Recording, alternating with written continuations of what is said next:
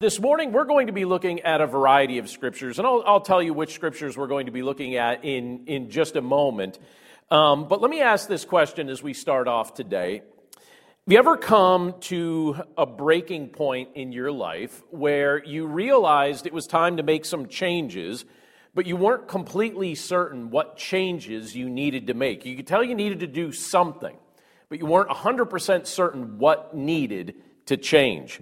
I've gone through several seasons of my life very much like that. And uh, even while we're in the midst of this season that we're in right now, I'm trying to view it through that kind of lens. I'm trying to figure out, all right, what kind of changes need to be made? Now, those of you that know me well know that one of the things that I like to do is I, I, like to create routines. And so I thrive on setting certain objectives for myself and then creating routines that help me meet those objectives. Some of the goals that I set are short term. Uh, some of the goals that I like to set for myself are long term goals, and then I strive to, to reach the short term and strive to reach the long term goals. It's kind of like this mental game that I play with myself, but I, I, I enjoy it. And uh, I feel like it typically produces healthy results. But right now, I'm in the midst of a season like we all are when my routines and my objectives have been forcibly interrupted. And I think we all understand that. But what I'm trying to do is I'm trying to utilize this time in constructive ways because I don't feel like I really have much of a choice anyway. And, uh, well, I guess I could use it destructively, but I'm trying to use it constructively and I'm trying to make several healthy changes. And if I'm honest, I'd have to say, I think that that's something that the Lord wants each of us to do. And I think that that would be something He would be uh, pleased to see us utilize this time to make some of those healthy changes. So, what are some of the healthy changes that we should be making? What are some of these changes that we could be adjusting or making? What priorities outlined in Scripture should we start valuing that maybe up to this point we haven't fully given our attention to, or maybe we haven't valued these things to the degree that the Lord encourages us to value them. Well, this morning, like I said just a moment ago, we're going to be looking at four related portions of Scripture. We're going to be in Romans chapter 13, we're going to be in Matthew chapter 22, we're going to be in Psalm 90, and then very briefly, we're going to be in Matthew chapter 6. So we're going to be looking at these four uh, sections of Scripture today.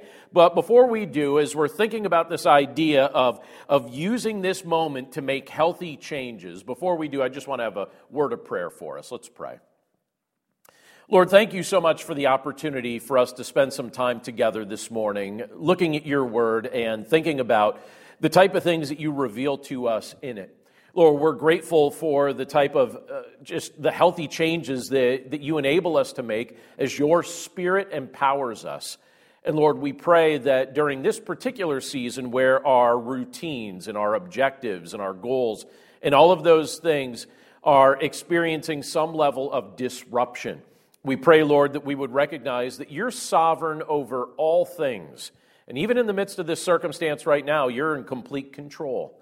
So, Lord, I know I need to be reminded of that from time to time, and I think we all probably do. And so, since you're in complete control and since you ordain all things to work together for the good of those that love you, we pray, Father, that you would help us as we go through this season to be able to utilize this time to make healthy changes in our lives as your Spirit empowers us to do so.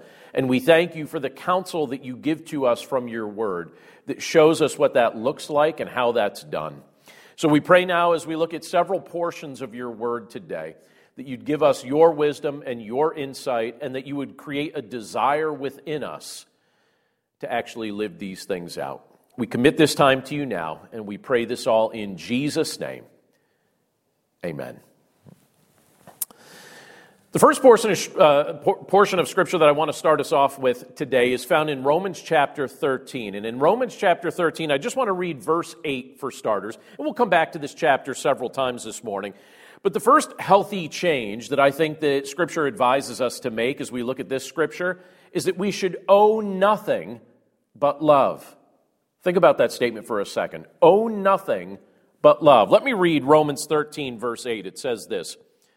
Owe no one anything except to love each other. For the one who loves another has fulfilled the law. Now, I'm grateful for the emphasis that we see in Scripture related to the concept of love. By nature, when you look at how Scripture describes God, we see that God is, by nature, the perfection of love. And He's shown us His love in countless ways. But there's no greater example of the love of God that we could point to than the love God has shown us in giving His Son, Jesus Christ, to be the atoning sacrifice for our sins. And since we're the beneficiaries of the deepest kind of love that could possibly be demonstrated, we're called to be lavish in sharing that love with others. And I just read from Romans chapter 13, verse 8. And I love that portion of Scripture. And in Romans chapter 13, verse 8, Paul speaks of the concept of debt. And he does so when he makes this statement, when he says, Owe no one anything except to love each other. Owe no one anything except to love each other. So it's clear here that his emphasis is on showing love generously, but I appreciate the way he demonstrates this concept in this particular passage or the way he, he explains this concept. He appeals to the, to the familiar life experience that I think most, if not all of us, have had of this feeling of owing a debt. And that's what he brings up here in Romans 13 8. Now, uh, several months ago, before our, our national shutdown began, I mentioned to my family and, and actually to several members of our church that I thought we were probably close to some sort of pronounced downturn in our economy. Um, there were a few things that were, were making me think that. I remember one particular day uh, having that conversation uh, with a member of the church just in the entryway of the building here. Just the fact that I, I, really thought we were about due for a pretty pronounced downturn. Now, I had no idea what was going to cause it. It seemed like we were ripe for it, though. And um, in the midst of that, I started thinking about what I know about the Great Depression and that era in American history. And, uh, and so I started reading some things online about the Great Depression. I actually started watching several documentaries on the Great Depression because I wanted to see if there was a pattern that I could notice in that season of time that would be relevant for this season of time, just so I could be mindful of it and uh, be watchful for it. And I know that it sounds super exciting to think about spending multiple evenings sitting down watching documentaries on the Great Depression. I really wish during that era I had invited you over to my home and, uh, and so that you could join me and we could watch those things together. Um, I'm sure you would have found it riveting. But I actually did find a pattern. It's a very obvious pattern that you see when you start watching those documentaries or when you start reading up on that particular season of time. But during that particular time, many businesses failed and many families experienced terrible financial pain.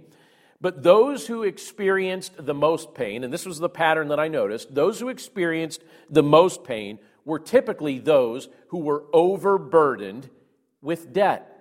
If you were overburdened with debt during the era of the Great Depression, um, it, it, the Great Depression hit you uh, much harder than if you weren't.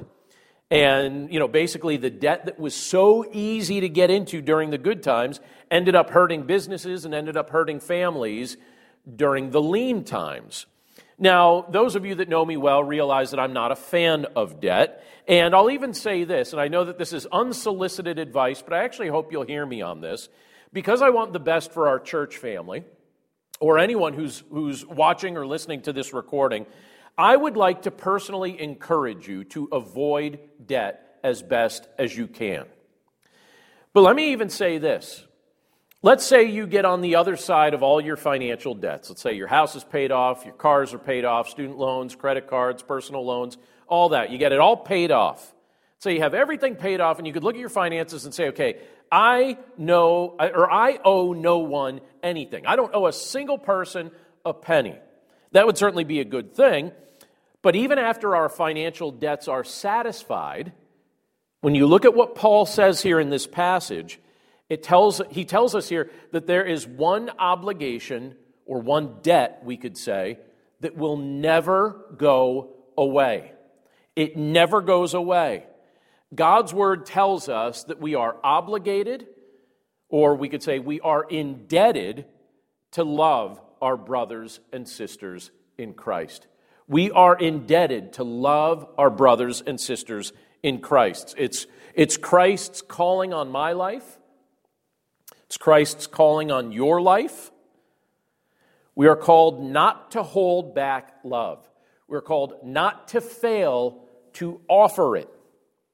And basically, our mindset is this, or should be this, that as recipients of Christ's generous love toward us, we're instructed to be lavish in the genuine love that we share with others.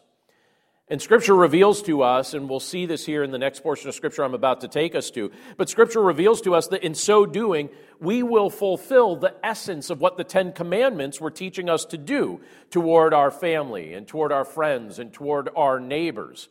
In fact, when you look at the verses that come right after Romans 13 8, so when you look at verse 9 and when you look at verse 10 of Romans chapter 13, what Paul starts to tell us to do, this healthy change, that the Holy Spirit can facilitate within us that we can then live out is this idea that we could start grasping the heart of God's commands. So it's obvious when you look through Scripture that the Lord's communicated things to us. He's told me and He's told you to actually do things, to actually live things out in a particular way. And as we do so, we want to do so with His mind and His eyes and His heart. And so Paul followed up verse 8, which we just read, by encouraging us in verses 9 and 10 to start to grasp the heart of God's commands. Let me read those two verses for us. They say this For the commandments, you shall not commit adultery, you shall not murder, you shall not steal, you shall not covet, and any other commandment are summed up in this word You shall love your neighbor as yourself. Love does no wrong to a neighbor. Therefore, love is the fulfilling of the law. Now, if I asked you to recite the Ten Commandments, to get them all in order, to just recite them from memory, could you do that?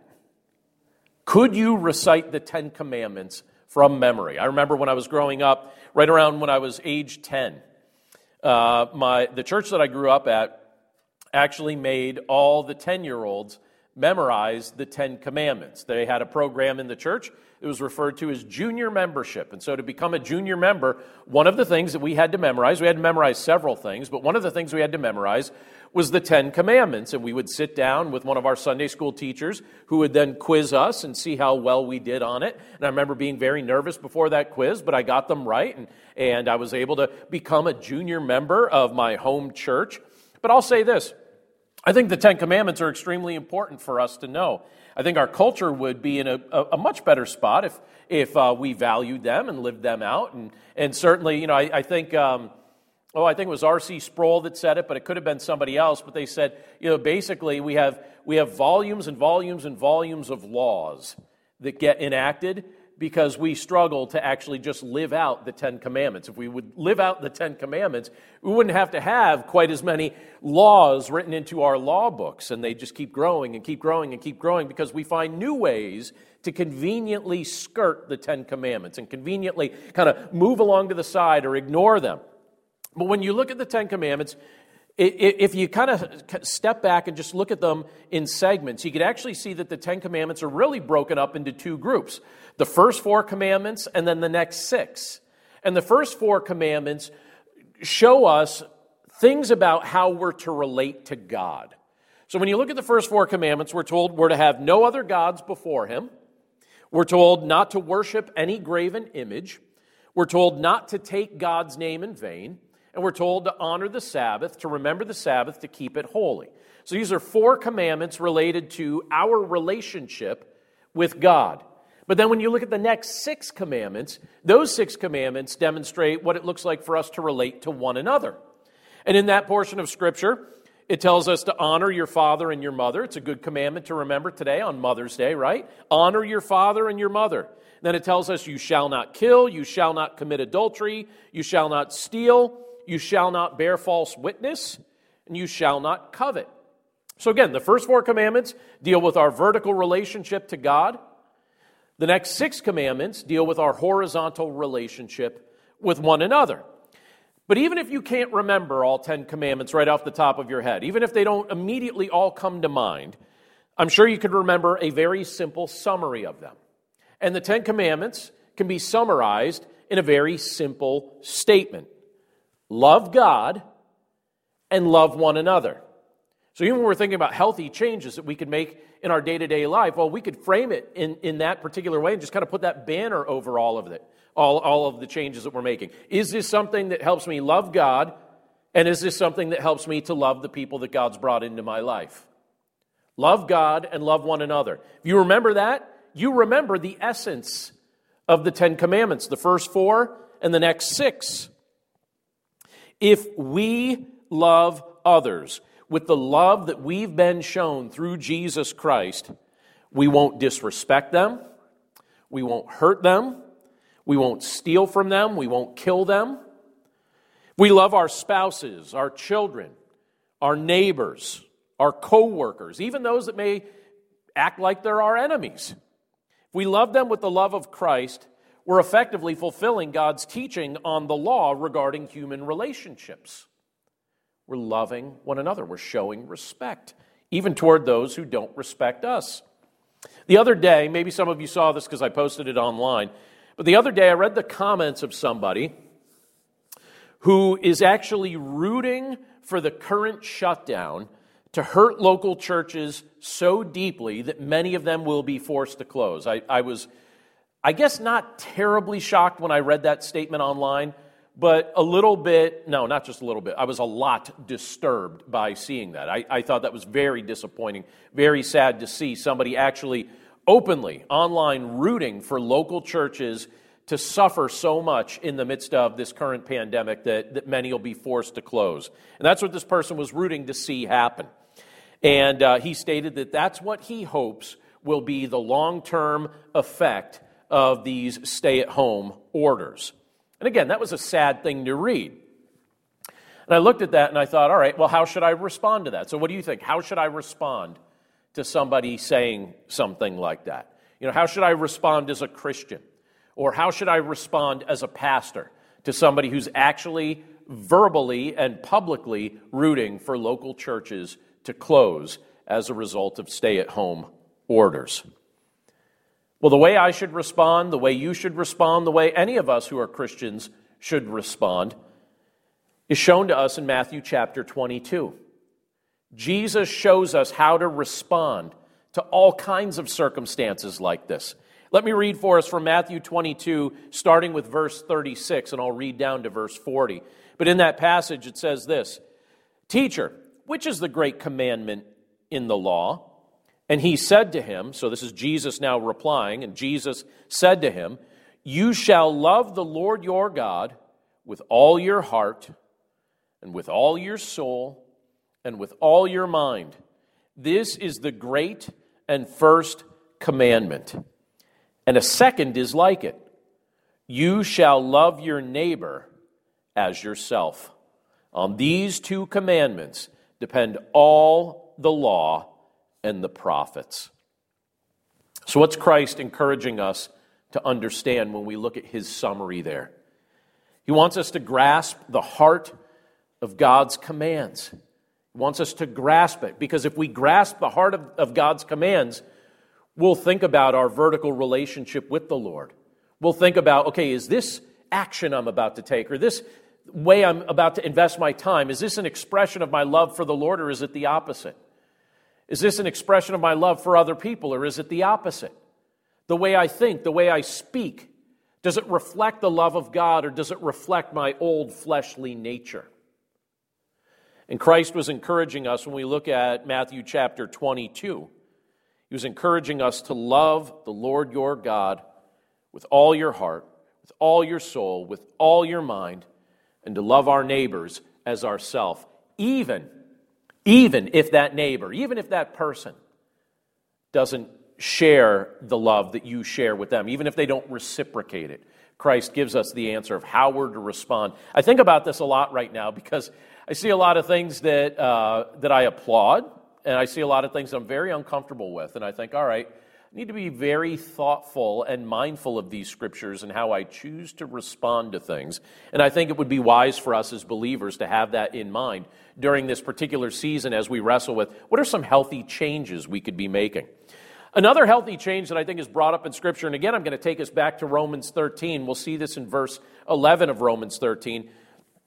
The way I'll interpret it is this way I'll say it like this Do more with your life than just stare at a screen. Do more with your life than just stare at a screen, which seems comical to say right now as we're live streaming our worship services. And if you're watching this, you're watching it on a screen. So I guess we have to have some exceptions, right? But we're saying do more with your life than just stare at a screen. Look at what it says in Romans 13 11. It says, Besides this, you know the time, that the hour has come for you to wake from sleep. For salvation is nearer to us now than when we first believed. I'm going to ask a weird question, but it's not that weird. Uh, it's just the type of question that we don't ask enough, in my opinion. But the question is this What would you do if you knew for certain you only had a short time left to live? If you knew for certain you only had a short time left to live, what would you do? Are there any changes that you might make in how you in how you spend your time and how you're choosing to utilize the time that you've been given given any changes that you might make. Would you spend the remainder of your time staring at a, at a phone or staring at a tv or would you try to do something more constructive? I got an advertisement from verizon uh, just earlier today saying hey we've created new ways to keep you entertained as you stare at your screens. Utilize this and utilize this and utilize this. And i thought I might need to send Verizon my sermon today. but we got to do more than just spend our lives staring at a screen. So what again, what if what if you knew for a fact that you only had a short amount of time left? Now how about this? What if I told you that that's absolutely true? That you really that you really do only have a short amount of time left. Would that sound cryptic? Would that sound weird or dark? Um, here's the thing I'm not being theoretical and I'm not being hypothetical. That's actually the case for me and for you. We only have a short amount of time left. I love when you look at the, at the type of things that the Apostle Paul expresses when he is trying to challenge churches during the era in which he was doing his ministry. But when Paul was conducting his apostolic ministry, I get the impression that he was doing so with a sense of urgency. And when reading the scriptures that he penned, when looking at these things that he wrote down, or even reading some of the things that were written about him, when you read through the book of Acts and see the things that Luke wrote down about the Apostle Paul, I'm given the impression that the Apostle Paul wanted to make the best use of the time that he had been given. And again, you can see here in Romans chapter 13, verse 11, he wanted us to make great use of the time we've been given as well. That's something that we're called to do likewise, right?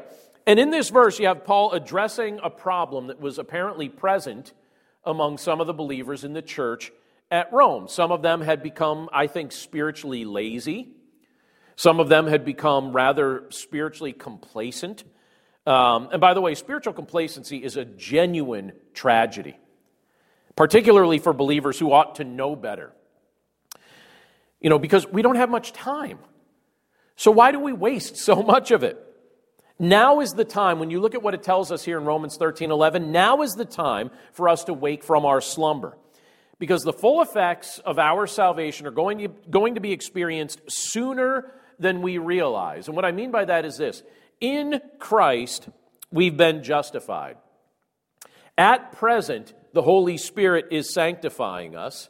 And next up, God the Father is going to glorify us, and we're finally going to experience the eternal outcome of everything that He's been bringing together for us. And that's what Paul was getting at here when he said, For salvation is nearer to us now than when we first believed. He's saying, Listen, the time is short. The full effects of your salvation, when you actually come to that day where the Father glorifies you in His presence, He's saying that day is coming soon. So don't waste time. Don't spend all your time sleeping. Wake from sleep So, in our context, it might not be that we're spending all our time sleeping, but maybe we're wasting our time just kind of feeding our mind mindless and unhealthy and unwise things. And maybe we're wasting our time just staring at screens and, and engaged in apps that really just cause us to waste day after day after day. I don't know if any of you get a screen report on uh, your screen time, how much you use it during the course of the week. But I have to tell you, sometimes I get that report and I look at it and I think, that's way too much.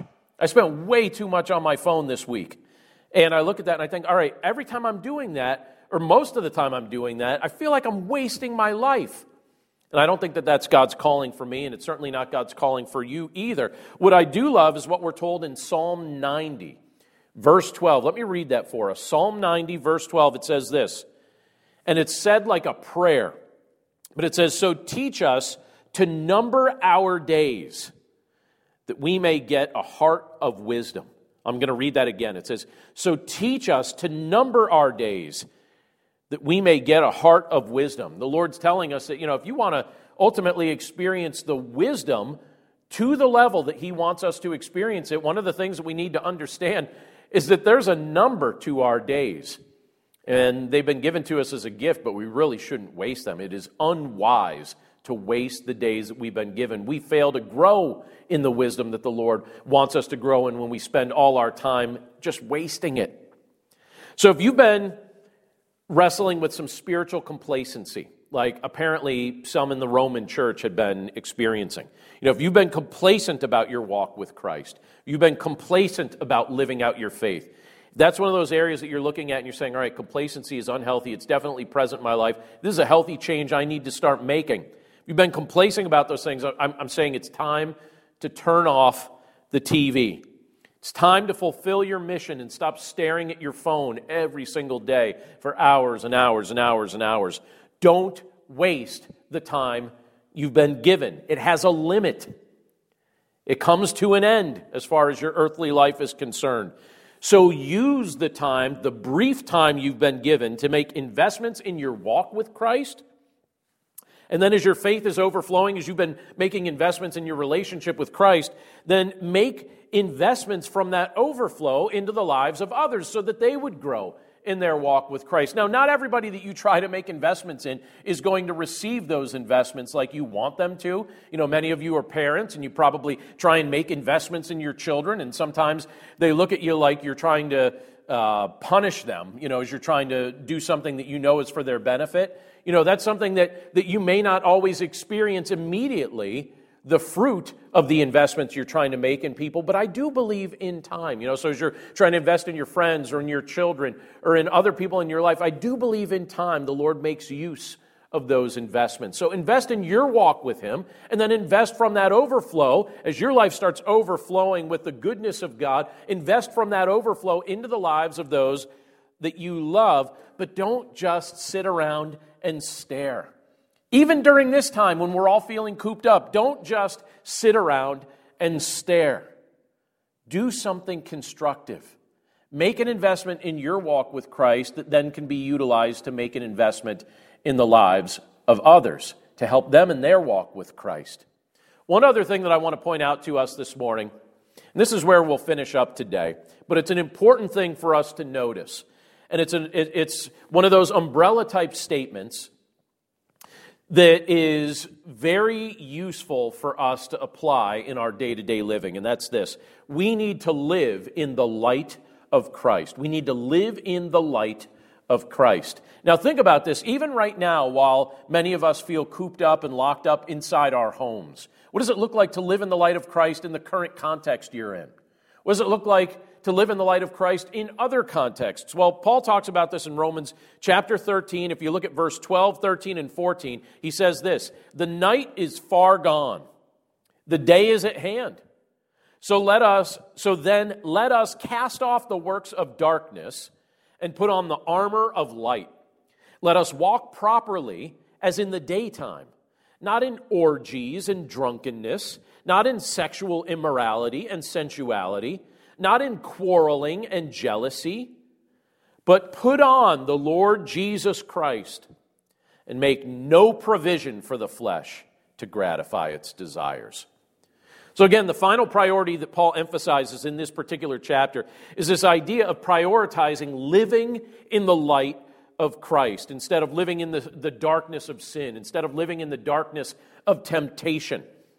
And again, keep in mind, he's expressing these things to fellow believers in Christ. He's teaching these things to a group of people who claim to already follow Christ. So just let that sink in for a second. Paul's making it clear that those who have been blessed with new life in Christ can still be easily led astray. So that's us. You know, if we've been blessed with new life in Christ, keep in mind we could still easily be led astray. We could be lured in, into the temptations of darkness if we're not intentional about wearing the armor of the light of Christ as a protective shield around us. And look at some of the examples Paul gives us here of the works of darkness. He speaks of sexual sin, he speaks of drunkenness, he speaks of quarreling, and then he goes on to speak about jealousy. So he, he addresses each of these things. And by the way, news reports, as I'm, as I'm reading them or watching them, News reports are telling us that culturally, right now, there's been a big spike on each of those four categories as people are dealing with the effects of feeling anxious or feeling locked up. And so, sexual sin, drunkenness, quarreling, jealousy, those things seem to be culturally on the rise right now as people react to feeling locked up or react to their feelings of anxiety. In fact, the scripture that we looked at last Sunday from 2 Corinthians chapter 12, it also spoke of Christians dealing with these particular areas of struggle. So again, I want to emphasize, yeah, it may be culturally that people are dealing with these things, but we as Christians deal with these things as well. It was mentioned in 2 Corinthians 12 that we looked at last week. It's mentioned here in Romans chapter 13 as well. So do any of us feel like we're above being tempted in any of these categories? Are you above being, uh, above being tempted by sexual sin? Are you above being tempted by drunkenness? Are you above being tempted to quarrel or to feel jealous in an unhealthy way? I think all of us are easily tempted in each of these areas. But again, while speaking of these things, Paul also admonishes us to put on or to clothe ourselves with the presence of Christ. And he says, The reason you do this, the purpose for doing this, is so you won't make plans or provisions that are aimed at rebelling against Jesus by indulging in, in, one of, in any one of these unhealthy areas. So you clothe yourself with Christ, you put on the armor of the light of Christ so that you won't make provisions and plans to end up walking into those areas of temptation or those areas of struggle. And by the way, all of us have struggles. Not a single one of us makes it through mistake free. So we all make mistakes. We all struggle with all sorts of things. So again, as we look at this passage and the, the, subs, the, you know, the subsequent passages that we've been looking at alongside of it, um, don't make the, the, the additional mistake of assuming that the Lord is not aware of our struggles, because the Lord is aware of the things that we're struggling with. And he recognizes that in a fallen world, it can be very difficult for us to consistently walk in the light of Christ. But again, don't forget that he's not asking us to do that on our own. He's not asking us to do that without his help. He hasn't asked us to clothe ourselves in our own armor. Christ offers us his armor. And I'm confident that the protective power of Christ within us and around us is sufficient for every single thing we need. So let me say this as we wrap up. What have, been, what have been your priorities in life up to this point? You know, if you had to categorize them or summarize them, what have been your priorities in life up to this point? And are these the priorities that you still feel Christ is calling you to emphasize? Or might it be time to restructure them? Might it be time to start making some healthy changes? You know, can this moment when your routine is being forcefully interrupted actually turn into a season of very healthy change for you spiritually? Is the love of Christ lavishly flowing from your life? Do you understand the heart of God behind what He's commanded you? Are you embracing your divinely ordained mission so that you won't waste time? Are you living in the light of Christ? These are the type of things that I think come up from the scriptures that we've just looked at together. And the Lord wants us to use this time to make healthy changes that He empowers us to make. So let me conclude by sharing one last scripture with us. And it's a scripture that help, uh, helps us to understand and focus on what matters most. And it's from Matthew chapter 6, verse 33. And this is where we'll end today. But it says this But seek first the kingdom of God and his righteousness, and all these things will be added to you. Let's pray. Lord, thank you so much for the opportunity to be able to look at your word together today. We're grateful for the privilege that it is to be able to read these things, to be able to study these things, to be able to utilize your power and your protective presence to make healthy changes in our lives. Lord, we know that we struggle with the same things that the people in Rome struggled with. We notice that we struggle with the same things that those in Corinth wrestled with. We struggle with the same things that those in our own culture are wrestling with. Our issues are common to us all. We're all wrestling with the same things. But Lord, you're also giving us an opportunity right now, in many respects, to pause. We could use this time constructively, or we can completely waste this time. But Lord, if we're, if we're using this time constructively, I believe that one of the things that you want us to do is to rely on your power and utilize the counsel of your word so that we could start making some healthy changes, so that we could start noticing some areas of our lives that we would say, you know what, that's been deficient or that's been off track.